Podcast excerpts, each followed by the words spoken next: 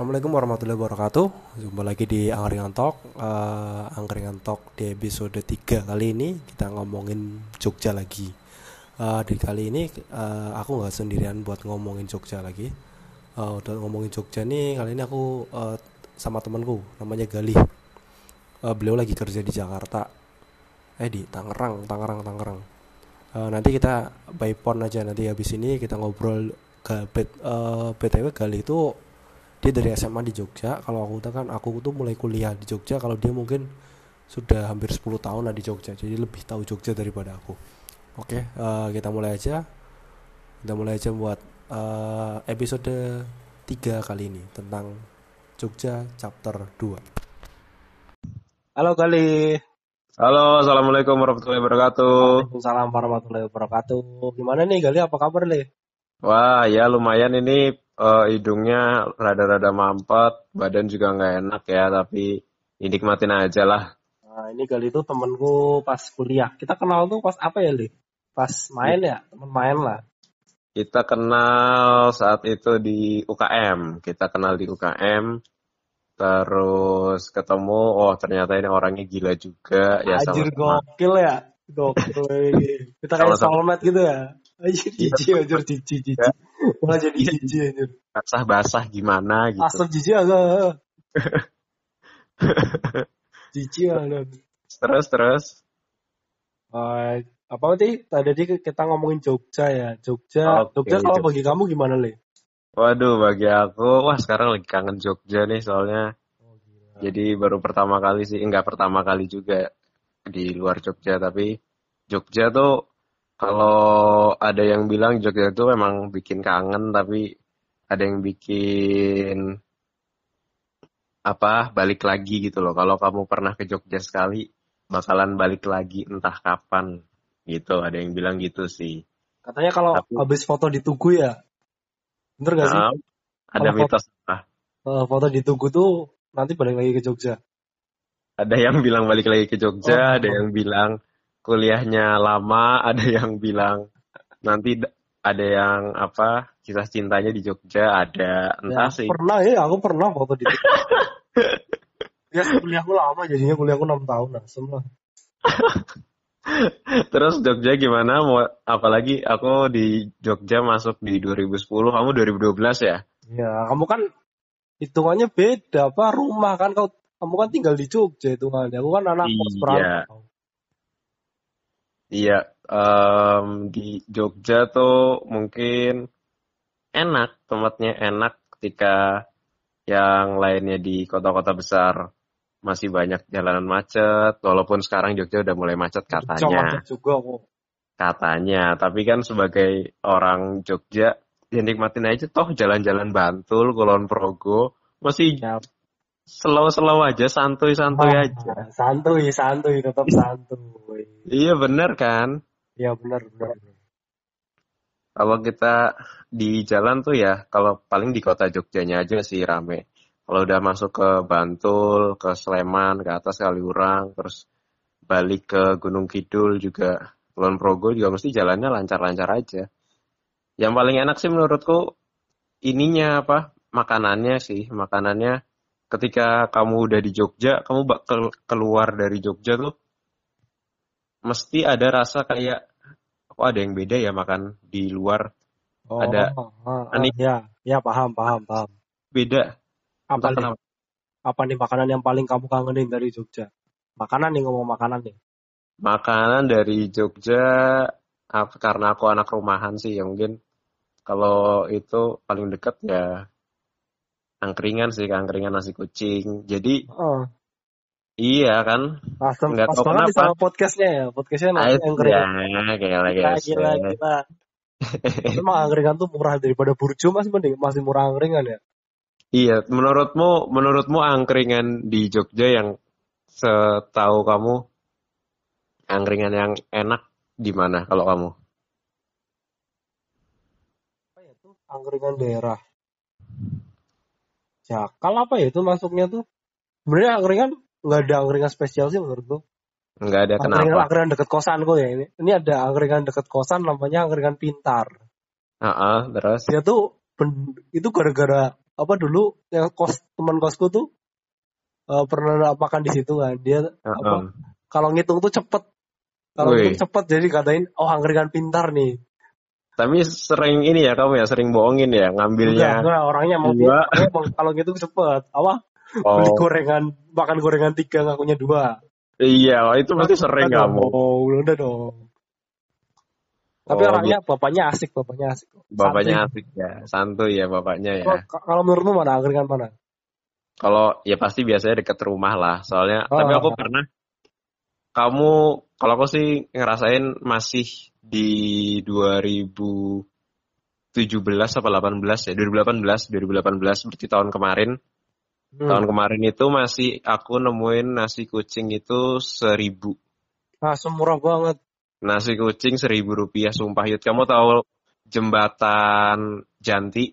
Ya Janti ya. Ya Janti kan di 2018 tuh ditutup kan ya?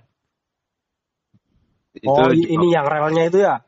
Ya relnya ditutup kan. Oh, oh. Itu di situ kalau kalau pagi pagi sampai si sampai sore lah.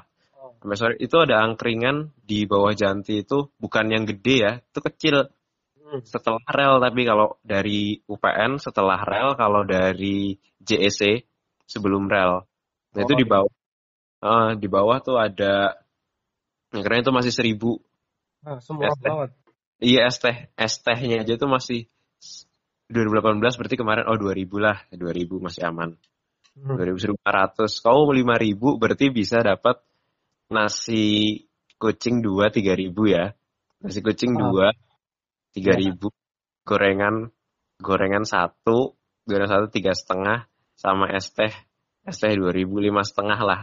enam ribu enam ribu sama gorengan lagi. Ya? enam ribu kenyang asem. Iya enam ribu kenyang. Aku di sini. kenyang loh. oh, iya. Ya tapi itu balik lagi sih tergantung kita nyari nyari angkringan yang ada yang murah tapi rasanya apa? biasa aja. FBI aja ya for your information. Gali itu prinsipnya apa nih kalau bisa gratis, kalau bisa gratis mending gratis daripada bayar.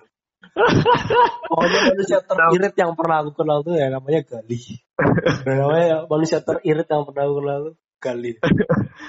kalau bisa kalau bisa nggak bayar ya kenapa harus kenapa cari harus yang bayar? bener kan kretongan kretongan anak iya, kretongan kalau bisa gratis kenapa harus bayar? Oh, anak kretongan banget kan? Iya kan manusia kretongan manusia kretongan itu tuh aku aku aku temuin maksudnya bukan prinsip eh ya mungkin bisa dibilang prinsip tapi kayak mikir gitu loh kalau aku beli ini ya aku bakal kurang oh.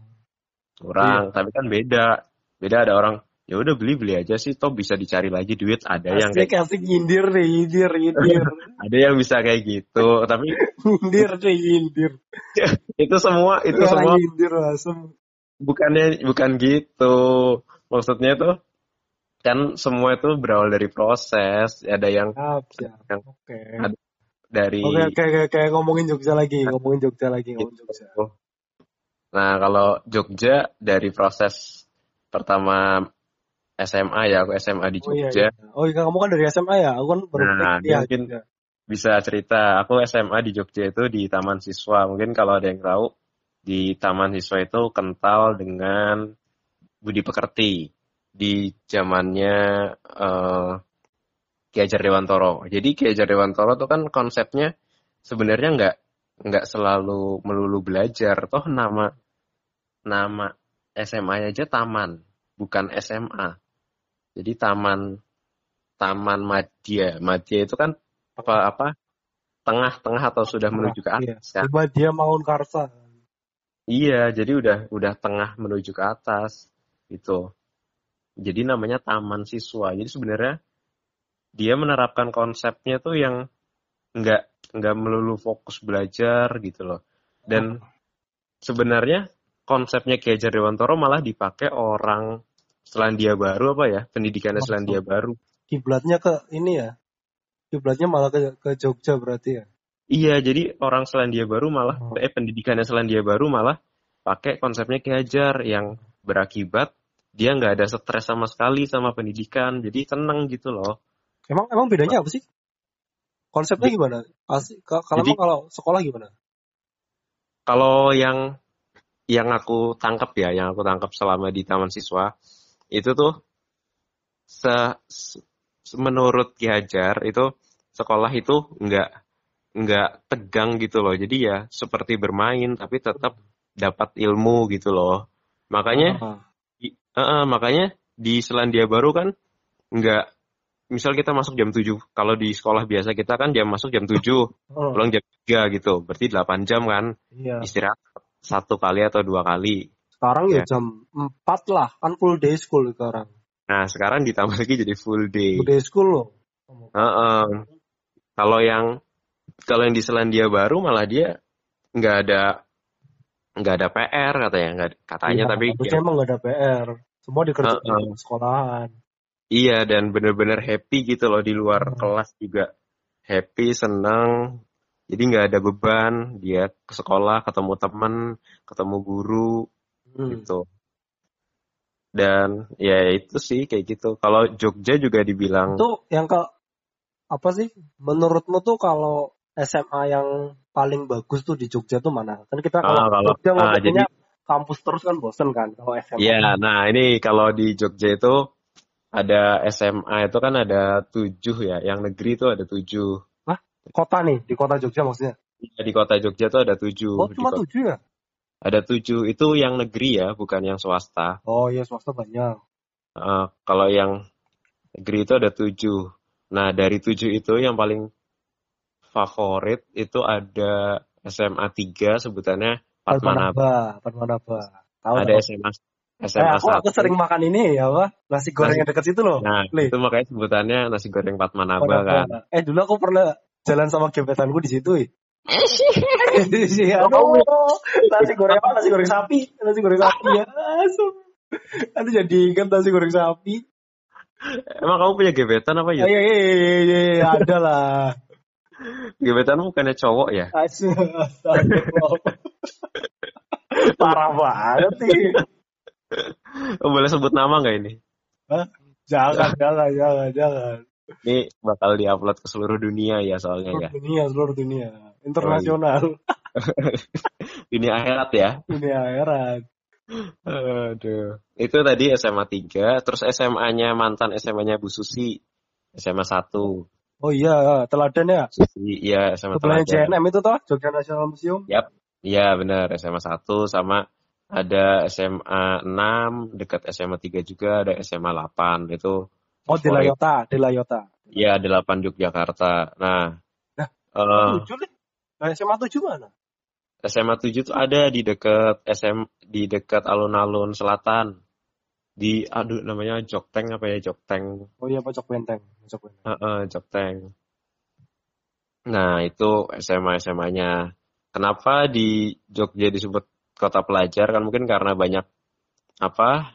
eh, tempat kampus. Ya, Kampus kampus banyak. sama eh, kampus sama eh anak-anak SMA-nya Jogja kali ya mungkin. Anak-anak SMA-nya Jogja kalau pas ujian nasional mungkin termasuk 10 besar mungkin Oh, gitu. berarti, oh, kota pelajar Tapi- sih. Heeh, kota pelajar. Terus tapi banyak banyak hal juga di balik kota pelajar itu yuk Apa? yang nggak tahu tuh ya eh kayak kayak tawuran tawuran Aku nggak walaupun pernah dengar, nggak pernah tahu ada tawuran di Jogja loh. Anak Nah, SMK-nya sebar-bar yang Jakarta nggak sih? ya nggak terlalu dipublis sampai ke Ah. ini ke apa namanya kayak ke koran ke media massa itu sih yang menurutku kerennya maksudnya hebatnya Jogja nggak Kalau publis sengaja di ini lah dibiarin aja. iya tapi tetap tetap di tetap dipantau tetap diawasi walaupun Tapi anak SMK-nya asik-asik loh. Eh bagus. Jogja tuh ada ini loh apa? SMK jurusan kimia industri. nah Jadi, itu di SMTI Langsung masuk teknik kimia kan. Tuh kamu tahu ini teman skripsiku tuh kimi kimi Heeh. kimi. ya Gimi Nah, kimi kan dulu anak SMTI. Heeh. Anaknya kan asik kan temennya banyak tuh Iya. model anak SMK Jogja kan kayak gitu. Iya, itu aku dulu sempat masuk mau masuk situ tapi telat. Jadi ya Ah. udahlah gak dapet. Tapi prospeknya bagus tuh SMTI. Iya. Lulusannya tuh dan- banyak banyak kerjanya kerjanya cepet. Heeh, aku pernah ketemu pas magang itu di eh, di Coca-Cola ternyata dia anak SMTI. Oh, iya. Dia eh, dia magangnya di situ juga. Jadi habis itu katanya kalau dia lulus apa balik ke SMTI nanti direkomendasiin lagi sama Coca-Colanya. Iya, iya benar. Itu itu SMA di SMA aku banyak belajar ininya sih malah kebudayaannya. Entah Oh iya, kenapa kamu oh iya, Ding. Kamu kan ini ya, oh, jadi Galih ini tuh ikut apa, Li? Gamelan ya? Eh, Komunitas gamelan. Gamelan apa nih? Lumbung Artema. Lumbung Artema. Ah, itu keren ya, apa? Sering pentas ya. Jadi eh, salah satu yang menampilkan kebudayaan Indonesia ya. Sering pentas. Padahal ser- di UGM ya pernah yang pernah aku nonton tuh Lumbung Oh Artema. iya, em, Itu bagus ya. yang Jogja Gamelan Festival. Oh iya iya iya. Yang aku beli kaosnya itu tuh. Iya, itu yang aku kenalin sama kamu gamelan betapa serunya gamelan. Iya asik yang bagus. Nah itu aku dari SMA, entah kenapa pas SMA itu pertama awalnya dari teater, yud Ah, dari teater ada ekskul teater kan. Ternyata eh, guru teaternya itu eh, muridnya dari gitarisnya Kiai Kanjeng, kamu tau nggak?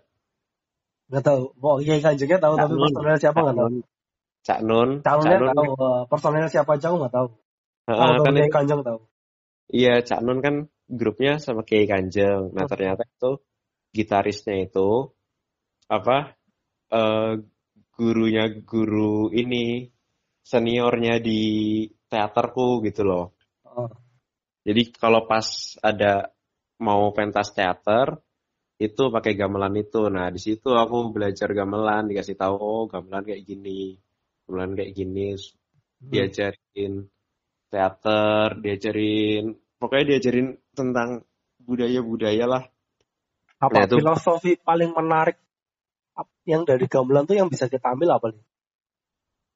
apa ya dia menurutku eh, alat musik yang nggak bisa dimainin sendiri. Dia tuh harus harus dia ibaratnya kayak musik orkestra. Jadi Oh iya itu iya. ya. Oh, oh ya. dia tuh kayak musik orkestra Oh, tapi oh. nggak butuh dia nggak butuh pemandu. Orkestra kan butuh pemandu. Ada iya apa namanya komposer komposer. Nah, butuh butuh si peman apa komposernya itu loh butuh komposer kan Ah, yang buat musik. Maksudnya dia butuh pemandu kalau orkestra. Kalau gamelan nggak butuh pemandu sebenarnya. Iya iya iya. Oh enggak kok yang apa sih? ADMS gitu kan kan yang mandu-mandu Iya, orkestra gitu kan? DMS, heeh, DMS Oh, Erwin Gutawa. belum ketawa. Oh. Iya kalau gamelan kan nggak ada ya. Oh tapi kok bisa selaras ya? Jasi Nah, Koron itu jalan gimana? lewat hati. Masa masa mainnya hati. Iya kan?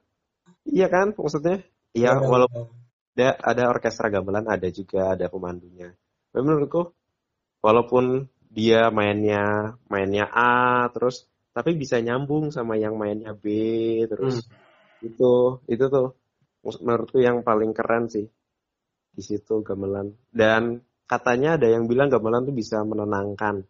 Asik asik. Nah, terus ada ada satu fakta gamelan itu yang eh, musik musik pertama yang didengarkan di bulan katanya. Di Belanda. Eh di bulan. Di bulan, di Oh ya, bulan. oh yang katanya dikirim ke satelit itu ya? Yap, betul. Itu salah Wah. satu instrumennya tuh ada instrumen. Eh, itu nggak bener tuh. Kan bumi bulat. Eh bumi datar. Wah, ini mulai lagi nih. Menyampe Iya kan ini. ini masih kontroversi sih. Eh, kalau bahas bumi datar tuh nggak nggak habis sih sebulan aja Nanti nggak nanti habis. takut takut collab sama ini Bang Reza ini Komar, Reza ntar ntar collab sama Komar lah. Bang Reza Komar. Oh iya nanti collab sama Komar lah. Oh, itu di situ balik lagi ke Jogja ya dari Iya. Gamel Gamelan SMA sampai sebenarnya sampai kuliah sampai kuliah juga masih pentas-pentas juga sih. Hmm. Ya dari situ tahu maksudnya ketemu ketemu pemain-pemain gamelan yang master-master, ketemu apa yang gitaris-gitaris. Oh ternyata dia pernah main di sini, dia pernah main di sini. Mainnya bukan skala nasional lagi, udah internasional. Tapi Ya. gamelan gitu loh. Wah kan Oh, mantep kan. Di situ terus di Jogja em, masuk ke kuliah Jogja lebih gimana ya? Ada yang bilang kan Jogja berarti nyaman, bener sih. Asik, Jogja berarti nyaman. Jogja Nah. berlari nyaman tuh gimana? Itu nanti chapter selanjutnya bos. Oke, siap, siap. Ditunggu ya. Aja. Itu bakal Chapter panjang soalnya kalau bahas yang, yang itu panjang nanti. Iya betul. Itu em, banyak tempat-tempat di Jogja yang sebenarnya bikin kamu bakal bikin balik lagi ke situ entah kapan dan Hmm. selalu ngangenin sih. Apa sih kalau kalau tempat paling Aku- berkesan buat kamu apa? di Jogja. Di Jogja. Ya Jangan bilang rumah. rumah ya, selain rumah loh. Wah, selain rumah. Selain rumah jangan bilang rumahmu loh. Rumahmu ya jelas lah. Apa ya? Sudut sudut kota Jogja yang paling ngangenin. Yang paling ngangenin apa ya? Ini ketika kamu ngelewatin ketika kamu ngelewatin Tugu, udah itu. Itu kayaknya benar-benar masuk ke dimensi masuk ke dimensi yang benar-benar beda tuh loh. Ketika kamu pas lagi kan perempatan kan itu Tugu kan. Ya, itu penonton Ya, aku. Lihat sebelum nyampe perempatan aja kayaknya ih gila. Oh iya iya. Balik meneh coy gitu kayak balik meneh. Kak. gitu Asik, kayak. Heeh. sama sama ini sih perempatan yang di Malioboro walaupun walaupun aku nggak pernah nongkrong lama di situ tapi Padahal cuma lewat ya? Iya sih, padahal cuma iya lewat. kamu ngerasa nggak sih Iya sih. iya nggak Heeh, padahal pas aku lagi suntuk kerja skripsi gitu kan, pengen keluar ah, pengen lihat tugu. Udah itu doang, keluar pengen cuma lihat tugu. iya aku pernah pernah saking nggak tahu kenapa di rumah kayak suntek kan Heeh. aku keliling ring road yud itu lebih gila sih, itu lebih gila. Eh, road aku itu gede banget langsung road itu udah udah kayak menit itu menit pas hujan muter Jogja, muter kota masih mending. pas hujan yud pas lewat pas lewat tugunya tuh hujan gitu Oh. wah gila itu ya berasa sih Eh, Itu- kayaknya udah lewat 20 menit nih. wah tidak terasa Nanti 20 ya cerita ini dilanjutnya nanti lagi lah. Oke untuk Iya. uh, Angkringan Talk ini kita akhiri. Ini berarti Jogja chapter 2 ya. Ini episode Iya. selanjutnya nggak tahu lah nanti. Uh, wassalamualaikum warahmatullahi wabarakatuh. Waalaikumsalam warahmatullahi